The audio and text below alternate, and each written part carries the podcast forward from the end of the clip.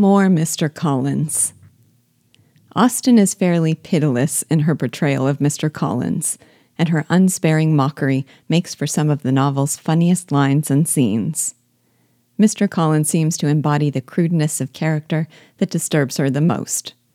Among them, a shallowness of soul masked with strained pretensions at depth of feeling.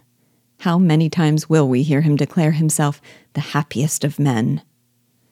A remarkable ability to express obsequiousness self importantly and self importance obsequiously. His references to the patronage of Lady Catherine seem always to be one part undeserving humility, one part shameless boast. And an oblivious fatuousness that makes him always seem to say and do precisely the wrong thing.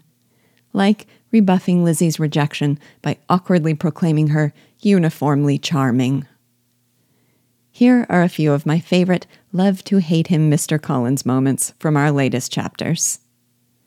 There was the deceptively simple opening line from chapter 20. Though Mr. Collins's painfully awkward proposal had been declined by Lizzie multiple times, each rejection more emphatic than the last, we are reminded of his deluded self importance when the next chapter opens dryly. Mr. Collins was not left long to the silent contemplation of his successful love. Then there was this exchange with Mrs. Bennet, in which he relates his success, and she is not so sure. This interaction highlighted the best of the worst of both of them. Mrs. Bennet, focused on her own neurotic desperation to preserve the prospect of their union, says, quote, But depend upon it, Mr. Collins, that Lizzie shall be brought to reason. I will speak to her about it directly. She is a very headstrong, foolish girl, and does not know her own interest, but I will make her know it. Unquote. Mr. Collins then responds in that exaggeratedly staid manner that masks his real anxieties.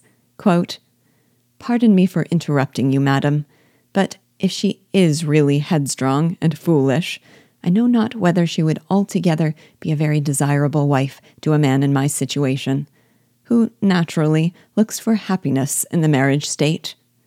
If, therefore, she actually persists in rejecting my suit, perhaps it were better not to force her into accepting me, because if liable to such defects of temper, she could not contribute much to my felicity. Unquote. And Mrs. Bennet, always willing to bend the truth to her ambitions, backtracks, saying, quote, Sir, you quite misunderstand me. Lizzie is only headstrong in such matters as these. In everything else, she is as good natured a girl as ever lived. Unquote.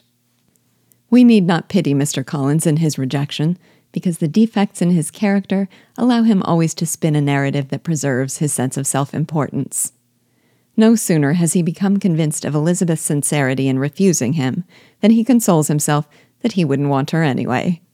He says, quote, Resignation to inevitable evils is the duty of us all. The peculiar duty of a young man who has been so fortunate as I have been in early preferment. And I trust I am resigned.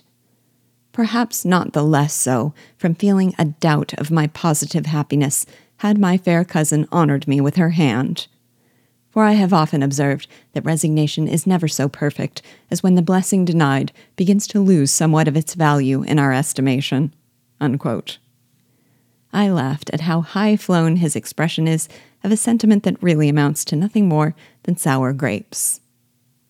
His thinly veiled resentments emerged in a way I thought especially funny when he bids his family farewell. He says, quote, As for my fair cousins, Though my absence may not be long enough to render it necessary, I shall now take the liberty of wishing them health and happiness, not excepting my cousin Elizabeth. Unquote. I laughed at the sheer awkwardness of his expressly including Elizabeth, and the implication that his well wishes are some act of great magnanimity. Mr. Collins is such an unmitigated fool.